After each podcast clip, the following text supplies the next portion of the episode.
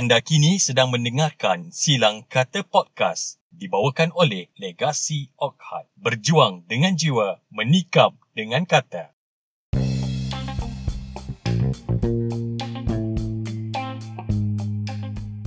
Tuai padi antara masa Esok jangan layu-layuan Intai kami antara nampak.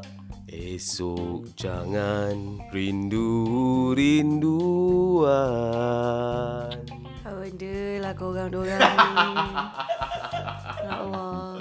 Sajalah dah nak sampai ke penghujung episod Apa? Bukan episod dah nak sampai ke penghujung musim kan? Kotlah dia merindu kita nanti Manalah tahu. Dah episod ke-10 kan? Silang Kata Podcast ni Kita bergurindam jiwa pula pula. So Okay. Kenapa korang menyanyi ni sebenarnya? Bercakap sikit. Okey, sebenarnya kami uh, bernyanyi sebab kita sebenarnya pada hujung minggu lepas di dalam mood yang klasik sedikit lah kan Hafiz? Kerana kita baru sahaja selesai pertandingan pantun Jago Pantun 2019 yang baru sahaja selesai dan telah pun dianjurkan oleh PENA, JKKN dan Dewan Bahasa dan Pustaka yang mana menyaksikan Hafiz Latif ni ni buat pertama kali menjadi juru pantun. Yeay! Ya Allah ya Tuhanku Alhamdulillah Dan cabaran disahut Dan Alhamdulillah Terima kasih pengalaman baru Untuk saya sebagai juru pantun Dan kita sekarang ni sedang berada di Episod yang ke-10 Silang Kata Podcast Telanjur pula kita bernyanyi tadi kan. Pada episod kali ini kita akan berbincang tentang sebuah uh, topik yang menarik. Kita akan bercakap tentang seni persembahan. Uh, memandangkan kita menyanyi itu pun seni persembahan kan.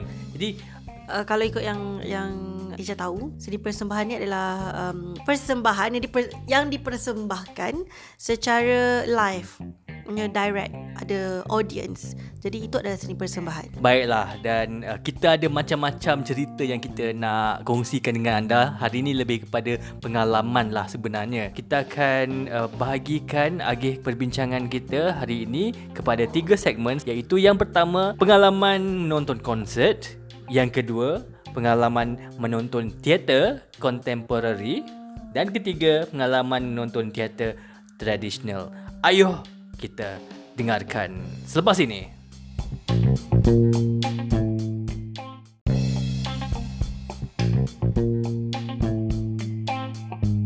Silang kata Silang kata podcast Silang kata podcast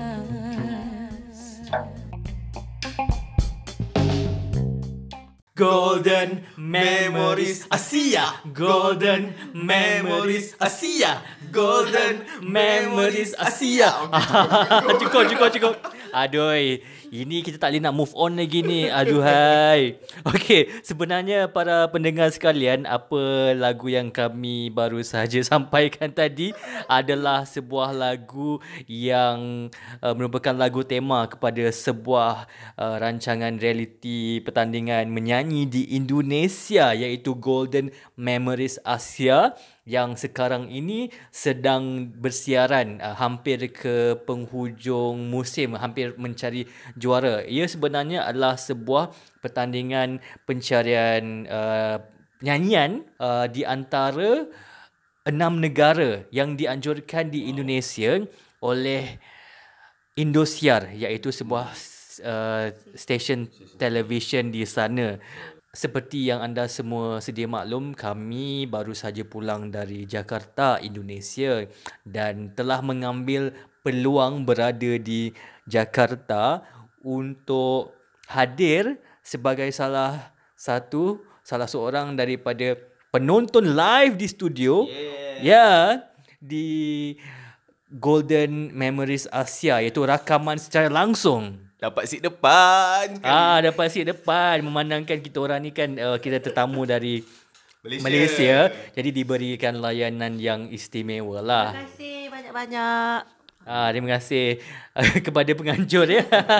Dan uh, sedikit lagi tentang Gomez ini, ia telah pun uh, disertai oleh wakil-wakil dari enam negara iaitu negara apa ya? Uh, Malaysia pastinya. Malaysia pastinya Ija. Uh, Filipina, okay. uh, Brunei, Singapore, uh, Indonesia. Indonesia. Ada enam kan? Ya. Yeah. Uh, and then dah cukup belum. Dan Timur Leste. Yeah. Ya. Okey, dan uh, daripada enam negara ni mereka akan bertanding untuk menyanyikan khusus untuk Gomez ini iaitu Golden Memories Asia lagu-lagu memory. Hmm. Ya, lagu-lagu memory dan ini sebenarnya uh, plan saya sebenarnya. plan saya sebenarnya masa nak ke Jakarta kan kita, bila kita buat macam itinerary kan atau uh, kira macam uh, plan untuk ke Jakarta saya cakap eh jom kita uh, pergi studio 5 Indonesia tengok Gomez. Macam uh, rakan-rakan saya macam pertama kali sebab ini pertama kali dianjurkan Gomez Gomez. Jadi uh, mereka pun oh menurut sajalah tanpa mengetahui sebenarnya uh, bagaimana apa perkara yang mereka harus jangkakan ketika berada di dalam studio dan sudah tentunya saya sendiri pun tidak tahu nak menjangka apa kerana saya sebelum ini mengikuti Dangdut Akademi Asia sebelum ni di Dangdut. Dangdut yes. kita tengok-tengok sajalah kan dari jauh. Jadi uh, selalu tengok di TV di di di YouTube lah sebenarnya kan. Oh menarik. Dan akhirnya sampai juga ke dalam studio yang merakamkan acara siaran langsung tersebut. Jadi uh, membawa dengan teman-teman kita berlima ya. Betul. Ah Sebelum tu nak shout out kepada Syakira sebab dia yang seronok sangat dapat pergi Gomez. Ah, jadi macam mana? Macam uh, sebelum kita mulakan dengan kita penceritaan lah hari ni eh. Hmm. Pengalaman anda datang ke studio 5 Indosiar apabila sampai itu. Oh, okay. Um, I have no idea sebab oh, benda lah Azri bawa ni kan. Kita ikut je lah, ikut-ikut and then uh, tapi waktu tu sebab kita f- pergi ke Jakarta tu untuk kerja kan, I thought that um, uh, apa rancangan tu mungkin rancangan yang macam buat bicara kot macam tak ada relate tak ada relation apa benda kat situ. Masuk-masuk uh, oh okey um rupa-rupanya memang acara nyanyian kan reality TV. Waktu tu Eja ingat lagi uh, Akma kan uh, Akma uh, punya turn malam tu and she did very well lah malam tu. Okey, itu kita kena bagi shout out kat Akmal eh. Betul. Aku mau berjaya sampai ke top 9 kalau tak salah. Ya, yeah, dan kepada wakil-wakil Malaysia yang lain iaitu Farah Wahida Betul. dan juga Azim dan sekarang sampai ke top 6 iaitu Iran Lambert. Yes. Ya, dan kita doakan uh, semoga Iran dapat uh, terus ke pusingan yang seterusnya. Okey, ha, macam mana pula sambungan daripada cerita Ija Hafiz? Um, saya memang awal-awal sampai tu dah dah dah teruja lah sebenarnya. Tapi menyorok lah sikit teruja tu berbanding Syakira kan.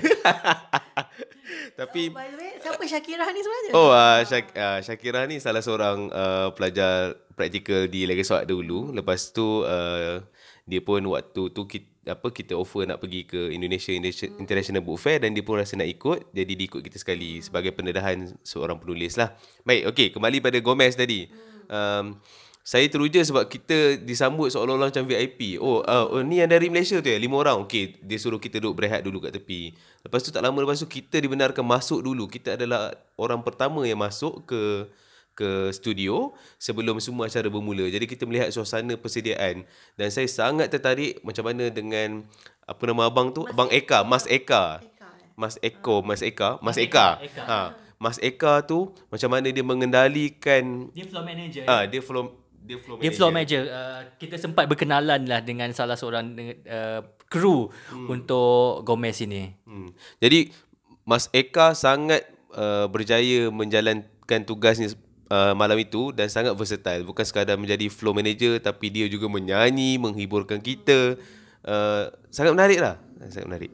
Uh, lebih kurang rasanya kalau uh, di Malaysia juga ada juga floor manager yang begitulah kalau kita ke uh, acara rakaman siaran langsung. Sebelum siaran langsung itu bermula pastinya ada floor manager, stage manager lah yang akan menguruskan menguruskan pentas dan juga memastikan uh, semua penonton kiranya warm up lah kan. Tepuk-tepuk tangan menari-menari dan kita sebenarnya diberi latihan menari eh. Betul. Dan pastinya yang paling suka menari tu Azri lah kot. Waktu itu mereka berlatih kita untuk menari lagu tema. Betul. Itu yang anda dengar tadi. Golden Memories. Asia! Berulang-ulang dalam kepala kita kan sampai kita tak benar. Hmm. Sampai balik kita masih teringat lah. Masih teringat. Tengyang-yang. Jadi selain itu ya apa yang saya uh, ingin ceritakan pemerhatian saya ialah uh, crowd dia penonton-penonton yang datang di sana kebanyakannya datang berbondong-bondong dalam dengan bas dalam kumpulan-kumpulan. Ada kumpulan dari apa kumpulan uh, reunion sekolah hmm. pun ada kan. Dan Betul. kemudian ada yang daripada grup-grup sekampung datang hmm. semuanya berpakaian sedondon. Makcik makcik. Rasanya yang kita duduk dekat depan tu ialah satu rakan-rakan semua satu kelas bahasa Jerman ke apa. Hmm. uh, kan? kita. belakang kita. Mereka ada macam ada kelas uh, buat kelas persatuan ke. Jadi mereka datang. Semuanya berpakaian sedondon. Macam mana pemerhatian dah Betul lah. Kita boleh tengok lah. Oh ini ibu-ibu arisan ni. Gitu kan. Jadi. Um, tapi yang yang yang Eja nampak. Mereka punya tenaga. Ya subhanallah. Memang dari awal sampai akhir. Macam. Macam ada plug. Plug in. Apa. Charger tau. Kita dah macam penat dah. Eja sendiri dah penat dah. Tengok. Bukan penat menari. penat tengok. penat tengok dah penat. So kita tak boleh bayangkan lah kalau apa uh, puan-puan yang ada di di apa waktu dalam studio tu memang tenaga mereka memang tak boleh nak cakap lah. Uh, energetic. Dia kenapa Eja cakap penat tu sebab kalau anda semua berada di sana ya uh, sepanjang rakaman berlangsung sekitar lebih kurang 5 jam sebenarnya hmm. secara total. Betul. Jadi dan 5 jam tu uh, termasuklah dengan iklan dan sebagainya dan pengacara-pengacara sangat aktif mengusik semua hmm. audience dan kita jadi rasa macam Yalah yang jadi Eja cakap penat tu sebab makcik-makcik ni Makcik-makcik maafkan saya. Puan-puan, ibu-ibu Maafkan saya ya. Jangan senyum kelat ya. Ha, Tapi yang pastinya Itulah sepanjang 5 jam tu Kita harus sentiasa aktif.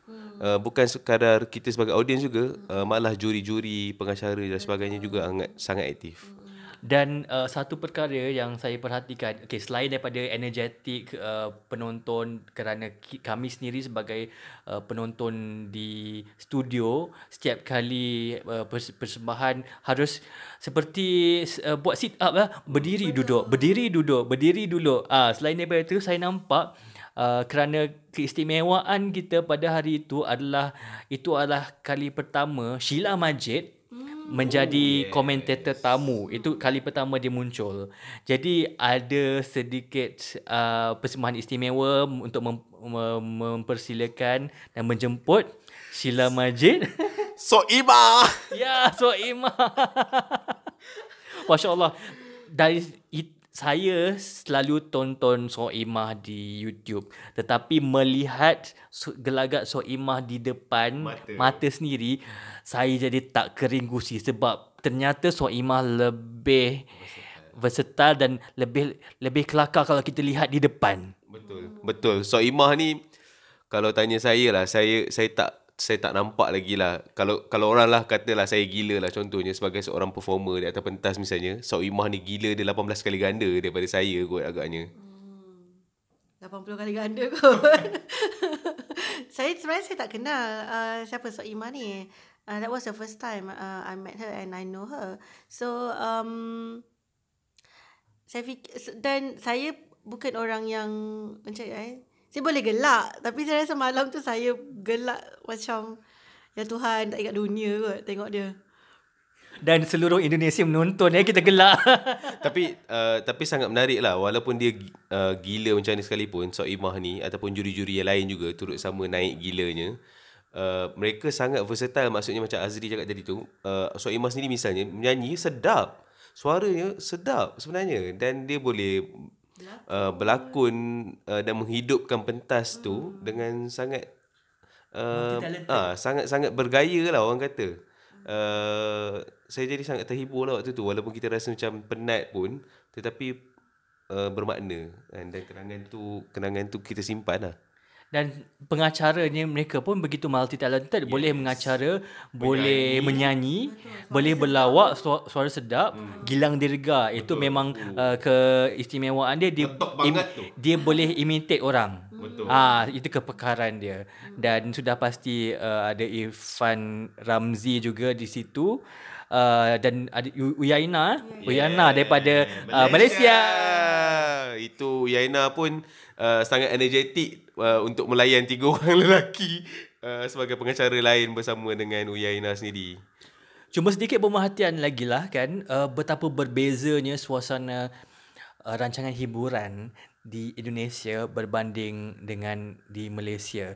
Saya melihat uh, melalui rata-rata yang pemerhatian dan juga pertanyaan uh, yang saya pertanyakan memang di Indonesia programnya lebih begitu iaitu program yang panjang-panjang yang kalau Gomez ini nyanyi dia sekejap saja tetapi dia punya lawak, dia punya drama, dia punya entertainment dia sejam untuk setiap penyanyi. Uh, membuatkan saya uh, bertanya, oh rupanya memang kerana penonton di Indonesia suka yang begitu. Dan tambahan pula program ini setiap malam. Dia bukan macam Malaysia Setiap minggu. Setiap minggu macam Akademi Fantasia lah, Mentor lah, apalah. Dia setiap minggu. Jadi setiap itu pun berapa? Dua jam setengah? Hmm. Kan lebih kurang. Ini setiap hari lima jam. Dan saya tak boleh bayangkan menjadi pengacara seperti mereka itu untuk untuk berhadapan dengan uh, rutin yang sama sehari lima jam. Uh, saya rasa kalau saya lah jadi sebagai seorang pengacara tu saya akan sangat penat lah sebenarnya. Dan uh, sistem uh, yang Ija perhatikan sistem mereka ada sistem undian kan. Maksudnya kalau hari ni kita perform, tengok-tengok kalau undian kena esok kita perform juga. Oh, suara memang kena betul-betul jaga. Banyak pantang tu. Hmm, stamina harus betul-betul kuat lah. Maksud undian tadi ialah undian dari segi giliran, persembahan eh. Giliran persembahan hari persembahan. Kerana mereka ini uh, dibahagikan kepada kumpulan mengikut konsep liga. Betul. Uh, jadi uh, untuk masuk ke dalam kumpulan mana dia diundi secara rambang lah. Okey. Dan begitulah uh, cerita kita mengimbau kenangan manis lah di Golden Memories Asia. Okey, itulah pengalaman ya kita. Itu seni persembahan juga tu sebenarnya. Betul. Seni persembahan dalam uh, konsert lebih kurang uh, penyiaran dan itu music pop culture lah. Ya, pop culture. Dan macam mana pula kita pergi daripada pop culture ni ke yang lebih serius sikit, teater. Selepas ini nantikan bersama Hafiz Latif.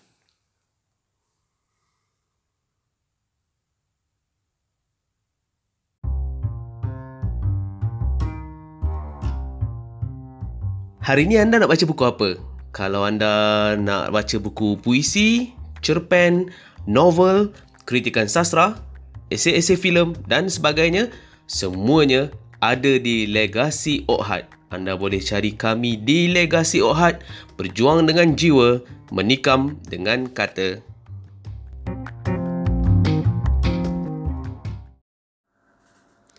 Okey, sekarang kita sedang berada di segmen kedua Silang Kata Podcast episod yang ke-10. Wow, kalau tadi Azri sempat uh, membicarakan pengalaman ketika di Golden Memories. Asia.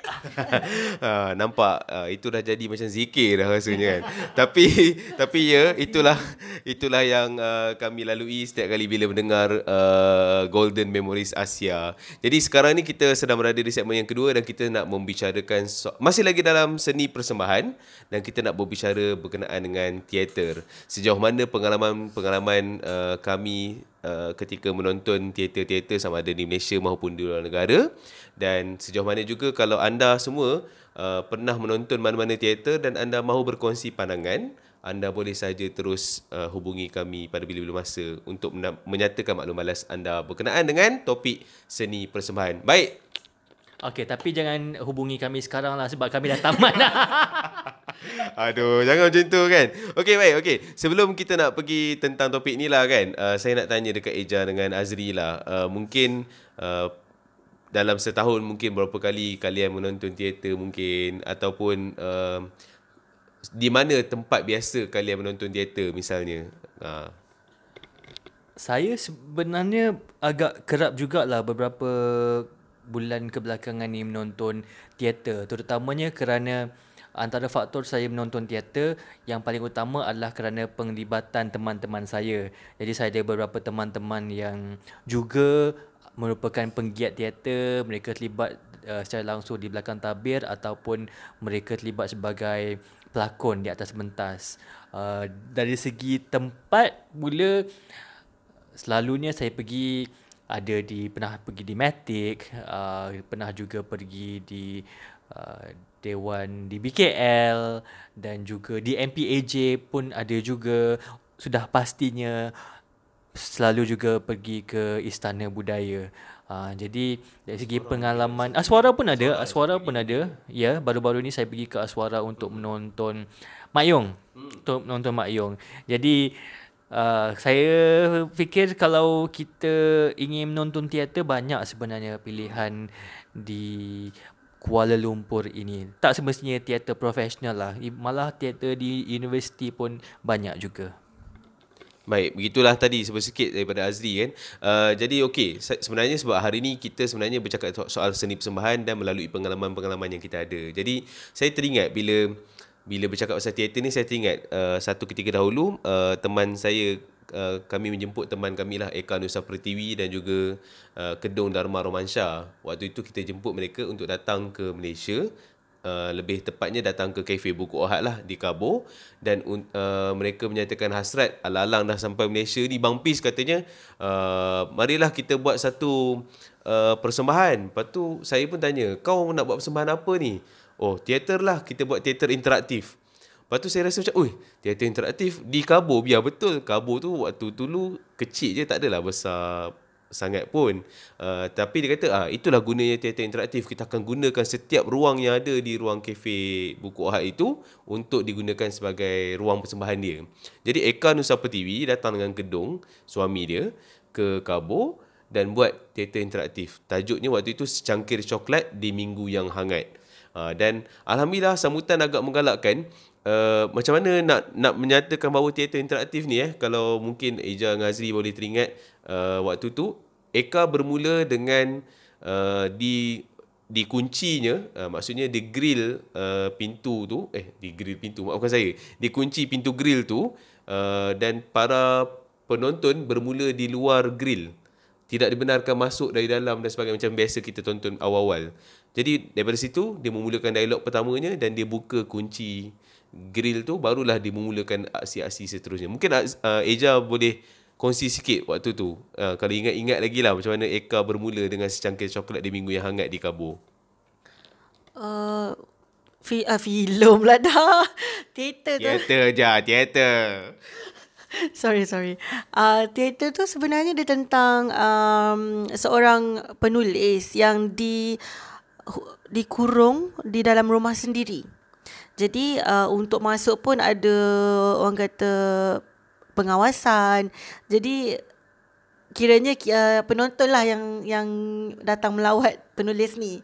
Jadi uh, start dari grill tu uh, penonton tunggu di luar dan bila ada queue uh, boleh masuk barulah penonton boleh masuk dan barulah du- boleh duduk-duduk dengan penulis tu uh, which is uh, masa tu Eka lah yang lakonkan watak tu dan kita akan berbincang sejauh mana uh, kebebasan dalam uh, menulis dalam berkarya uh, maksudnya uh, apa kata eh uh, ya kita pun ada kita ada dalam satu-satu bentuk karya kita ada kebebasan untuk bersuara kan. Jadi apalah artinya berkarya tanpa kebebasan bersuara tu. Itulah sedikit sebanyak pasal teater tu. Azri masa tu sempat tak menonton uh, Cangkir Coklat di Minggu Yang Hangat? Ke waktu tu di Birmingham? Birmingham Ah, saya tak sempat. Saya tak sempat waktu itu. Oh ya kan. Okey tak apa. Kalau macam tu saya kongsi sedikit je lah kan berkenaan dengan tu. Jadi Eka waktu tu uh, sangat bijak memainkan setiap ruang yang ada di Kabo untuk membiarkan penonton-penonton ketika itu turut masuk dalam teaternya. Can I? Can I? Apa? Saya terus teringat uh, untuk apa sebab Hafiz cakap pasal kebijaksanaan Eka untuk me, apa untuk uh, include uh, penonton. Sebenarnya kita kami waktu tu ada prank sikit dengan Hafiz tau. Hafiz tertidur petang tu. Dia, dia tertidur di ruang kabur dan uh, kita cakap apa kata uh, kita prank sikit tapi dia sangat penat waktu tu sangat penat. Okey, kurang tidur. So um, kita tutup pintu dan kita tak terfikir bahawa Hafiz ni dia memang tidur memang tidur punya tidur lah. So kita kunci pintu dari dari dalam dan kita ketuk pintu. Uh, Mas Hafiz, Mas Hafiz Eka ketuk pintu tak gerak. Mas Hafiz tak gerak nasib baik lah waktu tu saya fikir Dam Darash kot ada dalam dalam uh, uh, Dam Darash ni designer di Legacy Ohad lah. Jadi uh, Dam Darash ada dalam kabur dia yang bukakan pintu dan bila kita buka-buka je pintu tengok-tengok Hafiz macam terpisat-pisat, terpisat-pisat. Dia tak dia tak sedar bahawa diri dia sekarang ni bukan lagi seorang penonton tapi pelakon juga. ha, jadi kelakarlah juga bila fikir balik. Yang kelakarnya dalam terpisat-terpisat saya waktu itu. Oh, ya, Lepas tu Eka. Eka ah Eka terus kata ah, apa Mas Hafiz tolong bancuhkan air. Uh, macam tu lah lebih kurang. Jadi uh, saya terus bancuh air kopi konon-konon macam menyambut tetamu datang dan sebagainya kan. Macam apa benda lah aku ni kan. Aduh hai, saya pun bila mendengar ni kan mesti macam, oh Hafiz ni dah lah dia baru bangun tidur. Kemudian tiba-tiba bangun bangun, bangun tidur terus terlibat menjadi watak dalam teater ni pula. Kan? Tapi itu yang uh, orang kata kebijaksanaan uh, pelakon itu sendirilah. Tapi okey, itu ketika di Kabo. Uh, yang sebenarnya yang saya nak lebih bawa ke, uh, dalam pengalaman ini juga uh, teringat ketika itu uh, kami pula berpeluang uh, ke Jogja uh, semula dan uh, dalam perancangan kami tak ada pun untuk singgah ke festival teater ASEAN di Jogja pada waktu itu. Tetapi alang-alang dah sampai, Eka dengan Kedung kata uh, kebetulan di di uh, Institut Seni Indonesia uh, Institut, Institut Seni Indonesia Jogja katanya sedang ada festival teater ASEAN. Jadi uh, mereka mengajak kami untuk pergi ke sana untuk menonton teater-teater yang daripada pelbagai negara lah. Uh, cuma malam itu kebetulan waktu kami sampai salah satunya adalah teater dari uh, Australia uh, iaitu tajuknya Featherstone. Dan Azri kalau kalau kita sebenarnya kalau kita dapat bayangkan setiap kali acara-acara di Indonesia berkaitan dengan seni persembahan ni memang kita dapat bayangkan memang sangat padat. Uh, tiket masuk memang sangat terhad sebenarnya dan kami kalau tak sebab Eka kenal uh, sebab Eka belajar kat situ uh, kalau tak sebab Eka kenal orang-orang yang ada kat situ saya tak fikir saya dengan Eja pada waktu itu dapat masuk ke dalam dewan tersebut Tapi uh, walaupun kita dapat masuk sebenarnya kita kita kami kita masuk dengan tiket. Tapi masuk dengan tiket pun terpaksa duduk atas tangga. Hmm. Sebabnya memang ramai sangat. Ramai Orang sangat. Hmm. Jadi memang dari atas uh, ada yang sanggup berdiri, kemudian bawa ke bawah, duduk duduk duduk sampai ke bawah. Nasib baik tak duduk atas pentas je. Jadi melihat kepada uh, pengalaman anda semua anda berdua uh, menonton teater di Indonesia, saya setakat ni saya masih belum ada pengalaman menonton teater di Indonesia. Tapi kerana itu saya ingin bertanya, apakah pemerhatian uh, Hafiz dan juga Eja kepada uh, crowd hadirin yang datang itu? Uh, kebanyakannya umur berapa? Bagaimana penampilan mereka? Adakah mereka di situ uh, dari segi reaksi mereka terhadap teater itu bagaimana? Kebetulan malam tu kami menonton uh, apa pementasan berjudul Featherstone dari Australia. Dan uh, sebenarnya teater ni mengkritik budaya consumerism. Uh, yang mana waktu tu uh, yang paling saya ingat adalah sebenarnya mereka hanya menggunakan marshmallow kan? Uh, Yalah marshmallow, paper bag dan sebagainya. Tapi marshmallow tu sebenarnya yang menggerakkan cerita Kepada keseluruhan watak-watak yang ada. Dan uh, apresiasi penonton pada waktu itu memang sangat yalah mereka sangat terhibur uh, sebab ada uh, waktu-waktu tertentu yang memang uh, mencuit hati. Tetapi selebihnya sangat sangat fokus. Taklah terlalu nak menga- mengganggu uh, persembahan tersebut dan sebagainya kan? Dan betul, betul. Uh, dan yang uh, apa yang menarik juga selepas habis sesi tersebut ada sesi diskusi. Dan sesi diskusi itu agak sang agak menjadi uh, apa intense uh, uh, hangat jugalah sebab soalan-soalan yang dikeluarkan oleh oleh penonton pada waktu itu pun sangat bagus juga dan saya faham, saya fikir itu berlaku kerana kebanyakan yang menonton juga adalah anak-anak muda yang juga turut menjadi uh, penuntut di institut seni itu sendiri. Jadi mereka sangat nak memahami uh, silang budaya, uh, pementasan-pementasan teater dari negara-negara lain. Jadi sebab itu saya fikir itu adalah ruang untuk mereka berdiskusi dengan sangat baik. Macam Hafiz kata tadi, uh, mereka, uh, penonton pun tak mengganggu uh, apa uh, kelancaran persembahan. Tak adalah macam tiba-tiba sweet-sweet ke apa kan. Uh, sorak-sorak ke. Tak ada. Kita kita dengan tenangnya menikmati pementasan tersebut dan um, uh, apa yang nak cakap tadi? Lupa dah. tak apa, kita bagi orang lain.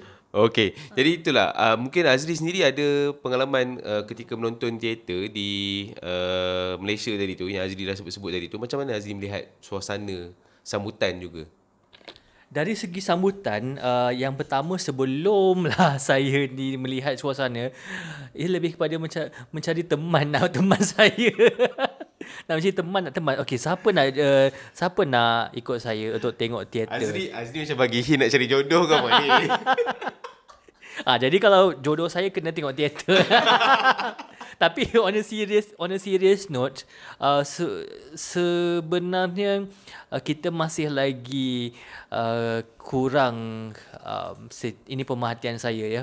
Uh, kurang uh, minat lah mungkin orang uh, orang kebiasaan. Kerana kadang-kadang saya mera- mengalami sedikit kesukaran. Ini kalau dalam keluarga saya ke rakan-rakan terdekat untuk tarik mereka untuk melihat oh inilah keindahan seni persembahan. Sebab kadang-kadang ialah culture orang orang kita kadang-kadang nak free oh. baru uh, nak pergi kan? Itu pun kalau nak pergi uh, yang di istana budaya saja yang yang ala yang yang besar-besar. Tapi macam persembahan-persembahan yang kecil di seperti di Matic ke di panggung bandaraya ke um, agak sukar sedikit untuk saya menarik orang itu terutamanya ini saya bercakap pasal orang yang tak pernah orang yang baru lah ya, untuk yang tak pernah menonton teater. Jadi untuk untuk menarik itu payah sedikit. payah sedikit.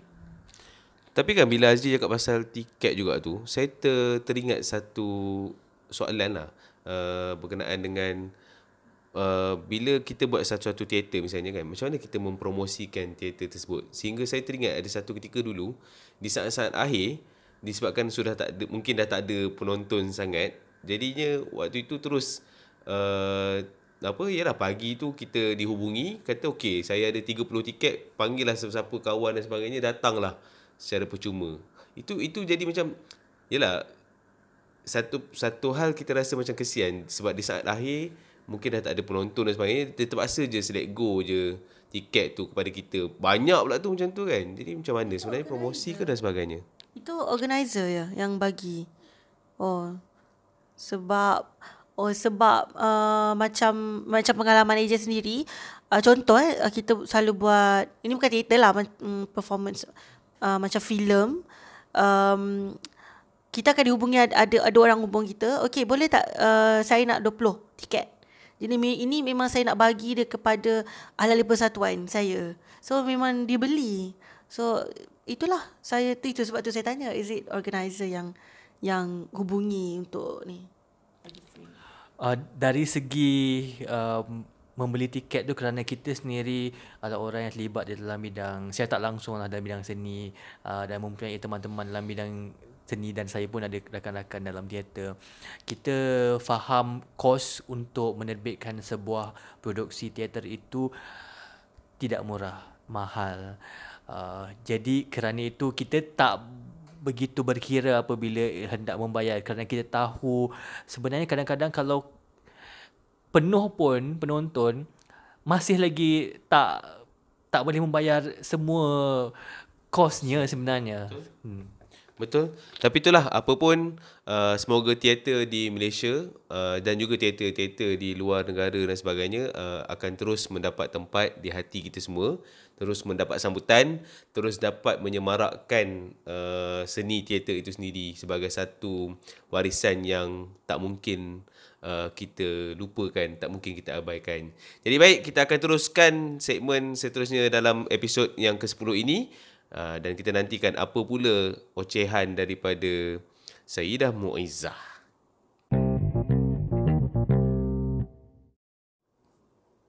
Okay, tadi kita dah dengar uh, Azri cakap pasal Gomez. Saya tak nak sebut benda tu kan ni nyanyi kan dua-dua orang ni. Bukan bukan Selena Gomez eh, bukan Selena Gomez. uh, kita dah cakap pasal pengalaman menonton teater. Okay, uh, dan sebenarnya teater ada banyak jenis pula. Ada teater bangsawan. Okay, ah, Hafiz. okay, ada uh, apa? Uh, ada persembahan randai, oh, wow. kan? Uh, ada uh, kenapa dia macam tu? okay, lepas tu um, kalau macam biasalah saya nak, nak tanya dulu Aduh. dengan Azri dengan Hafiz okay? Uh, dalam banyak-banyak seni persembahan yang uh, kalian berdua tonton uh, apa apa jenis persembahan antaranya? Uh, maksudnya persembahan yalah di di stage lah. Banyak sebenarnya. Saya pernah tonton Mak Yung hmm. saya pernah tonton uh, bangsawan. Saya pernah tonton uh, kalau opera. Opera saya pernah tengok. Malah saya sebenarnya pernah pernah tonton opera. Ah uh, tak tak. Saya pernah uh, saya pernah tonton saya pernah tonton opera bahasa Inggeris. Opera Inggeris di di UK lo dan juga saya pernah tonton opera Putri Saadong yang dipentaskan di London. Dengan uh, pembawa wataknya orang Inggeris. Ya, orang Inggeris sendiri. Jadi cuma opera ini sedikit penat sedikit lah sebenarnya nak tonton kerana bayangkan apabila anda duduk uh, melihat dia menarik tetapi ia memerlukan seorang penyanyi yang ada kerongkong besi. Sopran sebab suaranya memang daripada mula sampai akhir tinggi, pitch tinggi dan melontarkan dialog dalam bentuk nyanyian pitch tinggi. Bayangkan. Uh, jadi uh, pelbagai bentuk lah rasa wayang kulit pernah oh wayang kulit dan juga uh, Edo Ito yang patung Jepun tu hmm. yang gabungan itu pun pernah tonton juga uh, habis pula semua yang Azri pernah tonton kecuali opera uh, tapi saya teringat saya pernah tonton juga Randai di Aswara pada waktu itu uh, so, uh, sebab pasal randai sebenarnya uh, yang Hafiz tonton tu saya pun terlibat sama untuk uh, itu sebenarnya projek kelas. Uh, projek uh, kuliah untuk randai lah sebab uh, suara dia every sem every every year kita akan tukar uh, tahun ini Mak Yong tahun depan randai uh, tapi uh, saya berkesempatan untuk belajar dan uh, mempersembahkan wayang kulit bukan pegang patung tu tak. Saya main muzik je. Alat muzik gerombak dan juga uh, randai. Randai tu uh, saya jadi pelukis bulatan randai itulah dan juga uh, supposedly uh, saya menyanyi. Tapi tapi um, tak senang sebenarnya. Tak tak mudah mempersembahkan uh, sesebuah uh, live performance. Sebab memang menuntut disiplin yang sangat tinggi uh, mental yang kuat dan juga orang kata apa fizikal lah sebab waktu tu saya sampai jatuh sakit. Uh, jadi saya terpaksa di orang kata apa ditukar posisinya. Okey. Um saya nak nak nak kongsi sebab uh, Azri dah cerita pasal uh, tonton opera uh, Hafiz pun uh, cakap pasal menonton randai apa semua. Saya menonton um, persembahan teater Uh, yang paling saya ingat adalah waktu saya umur 16 tahun. Di um, saya lupa di mana. Tapi waktu tu uh, kami ramai-ramai segerombolan ahli-ahli English Language Society. Kami menonton Shakespeare. Memang uh, ya dari troupe dari London datang. Uh, mereka tapi uh, mereka mempersembahkan Shakespeare dalam bentuk komedi. Jadi waktu um, apa Juliet dah tengok Romeo dah mati dan dalam cerita Romeo and Juliet. Uh, and then um, Juliet nak bunuh diri dia guna pisau. Tapi pisau tu macam pisau eh uh, tika-tika tak mati tika-tika tak mati. So kita kami gelak je lah waktu tu. But it's uh, it was a very good experience for us. Um, dan waktu itulah saya mula uh, appreciate um, theatre. Uh, terima kasihlah kepada cikgu-cikgu dan ini menunjukkan bahawa apresiasi kepada seni harus bermula dari awal. Ya, Hafiz ada nak cakap something. Uh, saya tertanya sebab yalah saya tak pernah terlibat uh, dalam mana-mana produksi teater kan. Jadi uh, kalau pada Ejaz ni mungkin mungkin kalau Azri mungkin pernah uh, mungkin, boleh jawab juga soalan ni. Tapi kalau pada Ejaz sendiri kan sebagai orang yang yalah menonton satu hal tapi menjadi tenaga produksinya hal yang lain. Uh, apa yang mungkin boleh Eja kongsikan perbezaan mungkin uh, perasaan mungkin menonton dengan menjadi tenaga produksi. Hafiz ni dia hilang ingatan ni sikit ni. Sebenarnya dia pernah jadi tenaga produksi. Ingat ada ke? Tak ingat lah. Terkejut. Tiba-tiba apa ada dia, dia jerit kat telinga telinga hijau. Ada. Kita pernah buat street theater. Which is Oh ya Allah ya Tuhanku ya Rabbi. Ya betul di bawah uh, apa? Produksi Rumah Asih. Asih. Uh, uh, apa uh, street theater di Laman Seni Shah Alam. Yes, betul betul betul. Ya Allah ya Tuhanku. Maafkan saya para pelakon saya dan juga uh, rakan kongsi produksi Rumah Asih. Sebab dia terlalu aduh.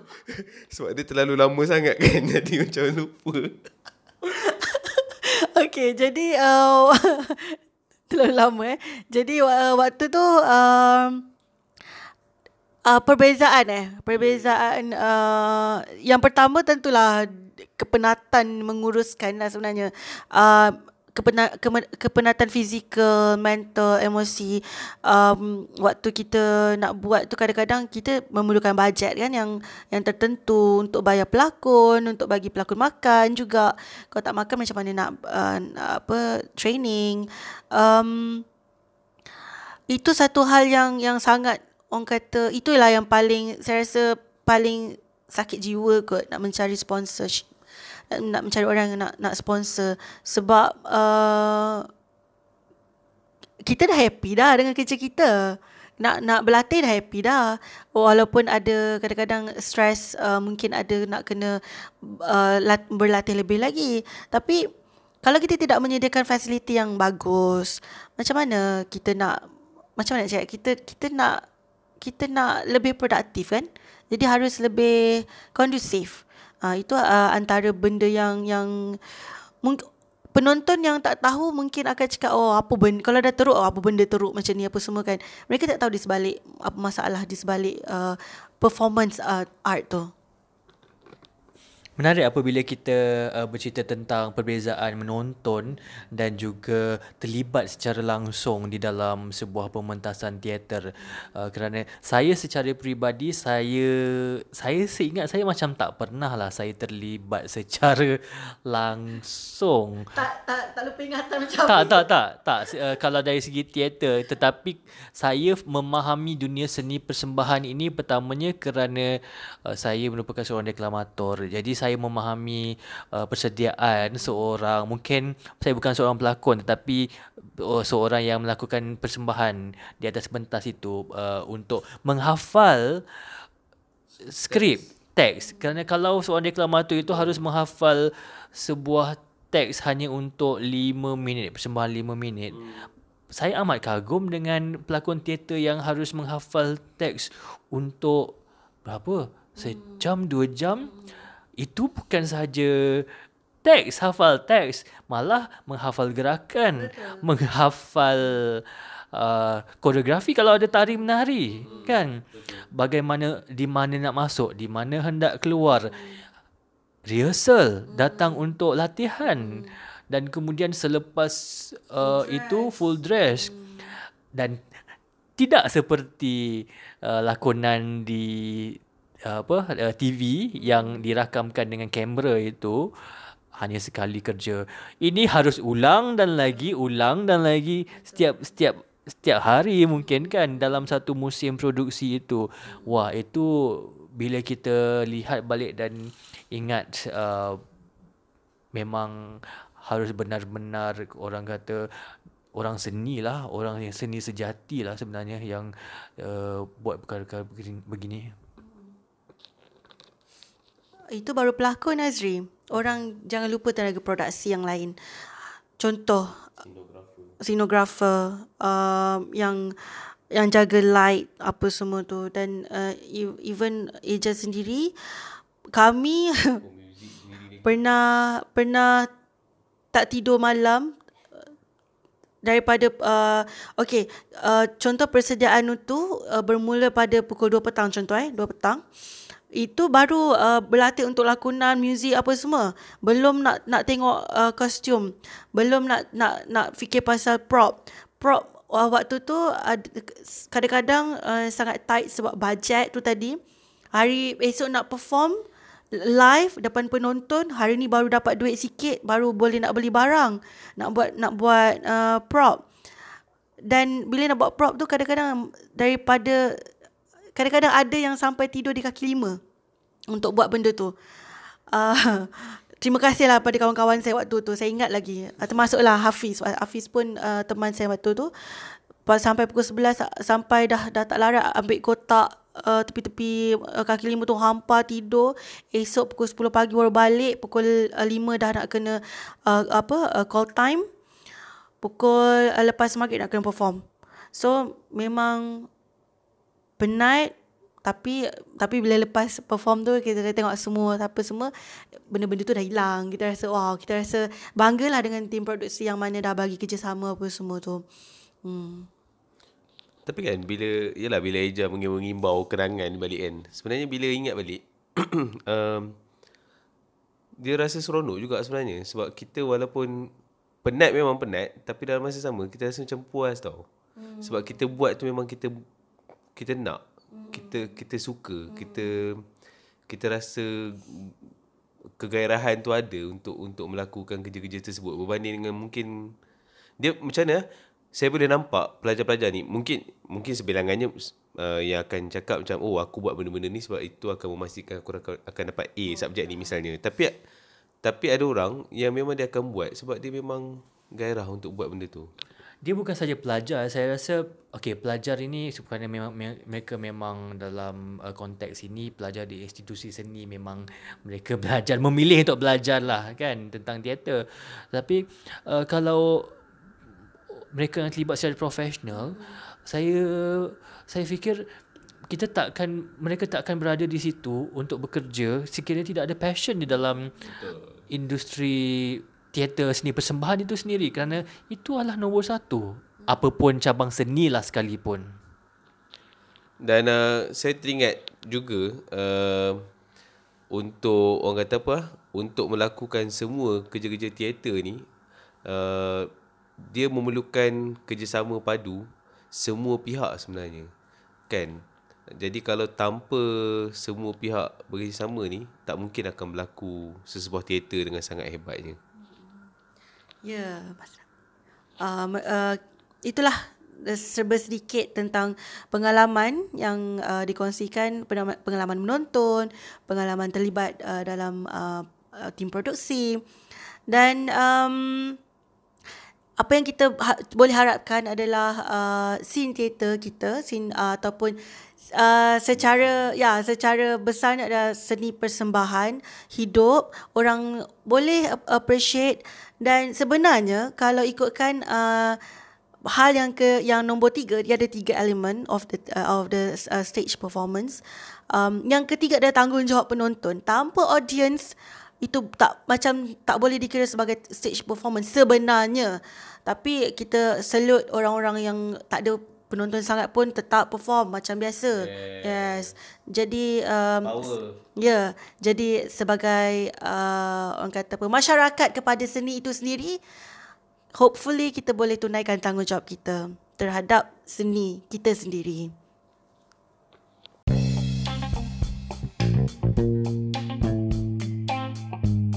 Silang kata Silang kata podcast Silang kata podcast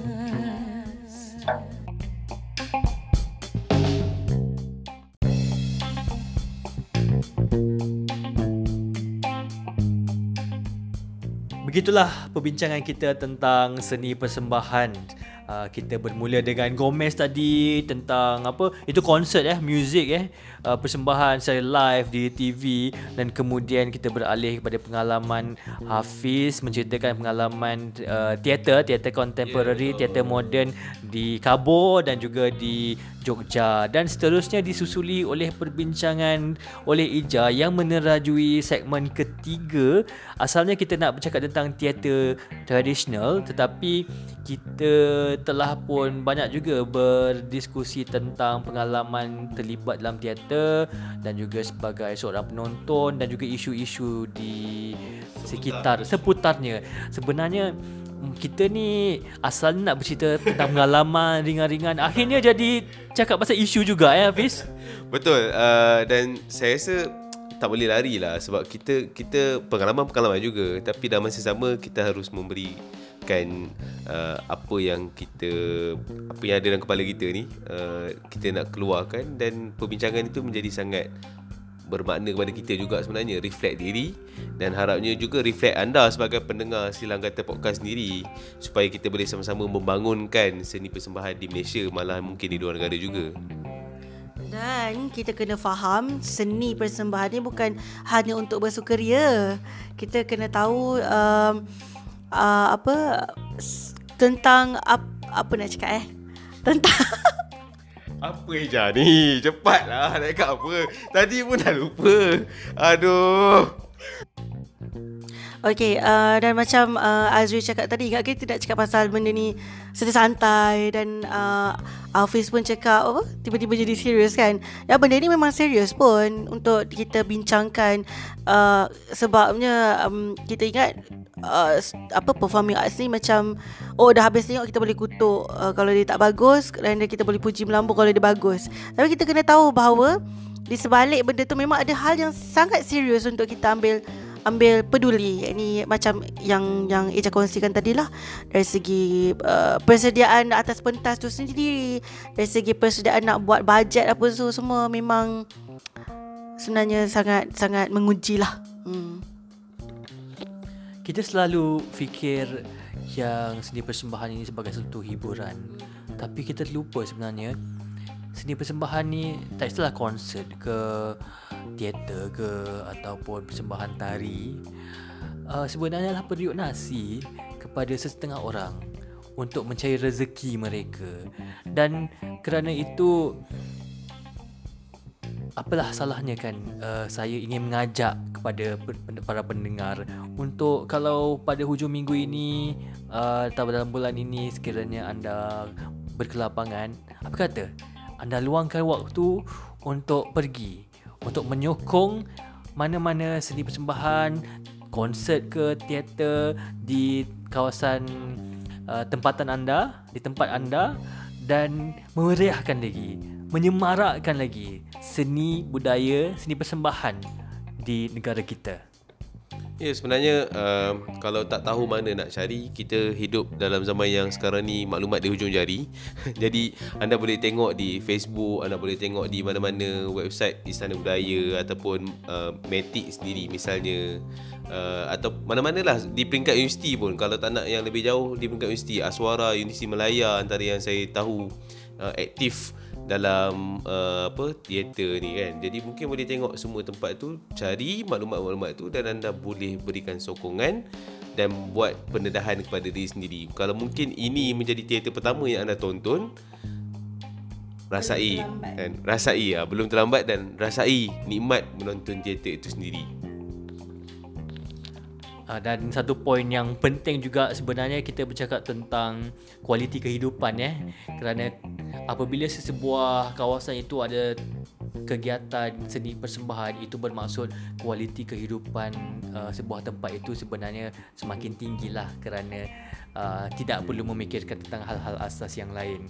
Namun begitu uh, sokonglah industri seni persembahan tempatan dan insyaallah kita akan bertemu lagi pada satu lagi episod Silang Kata Podcast pada minggu hadapan. Terima kasih kepada Hafiz. Yeay. Terima kasih kepada Ija. Assalamualaikum. Dan dengan itu Silang Kata Podcast Sembang Sastra Budaya. Jumpa minggu depan. Jumpa minggu depan. Jangan rindu-rinduan. Aduh. Tuai padi antara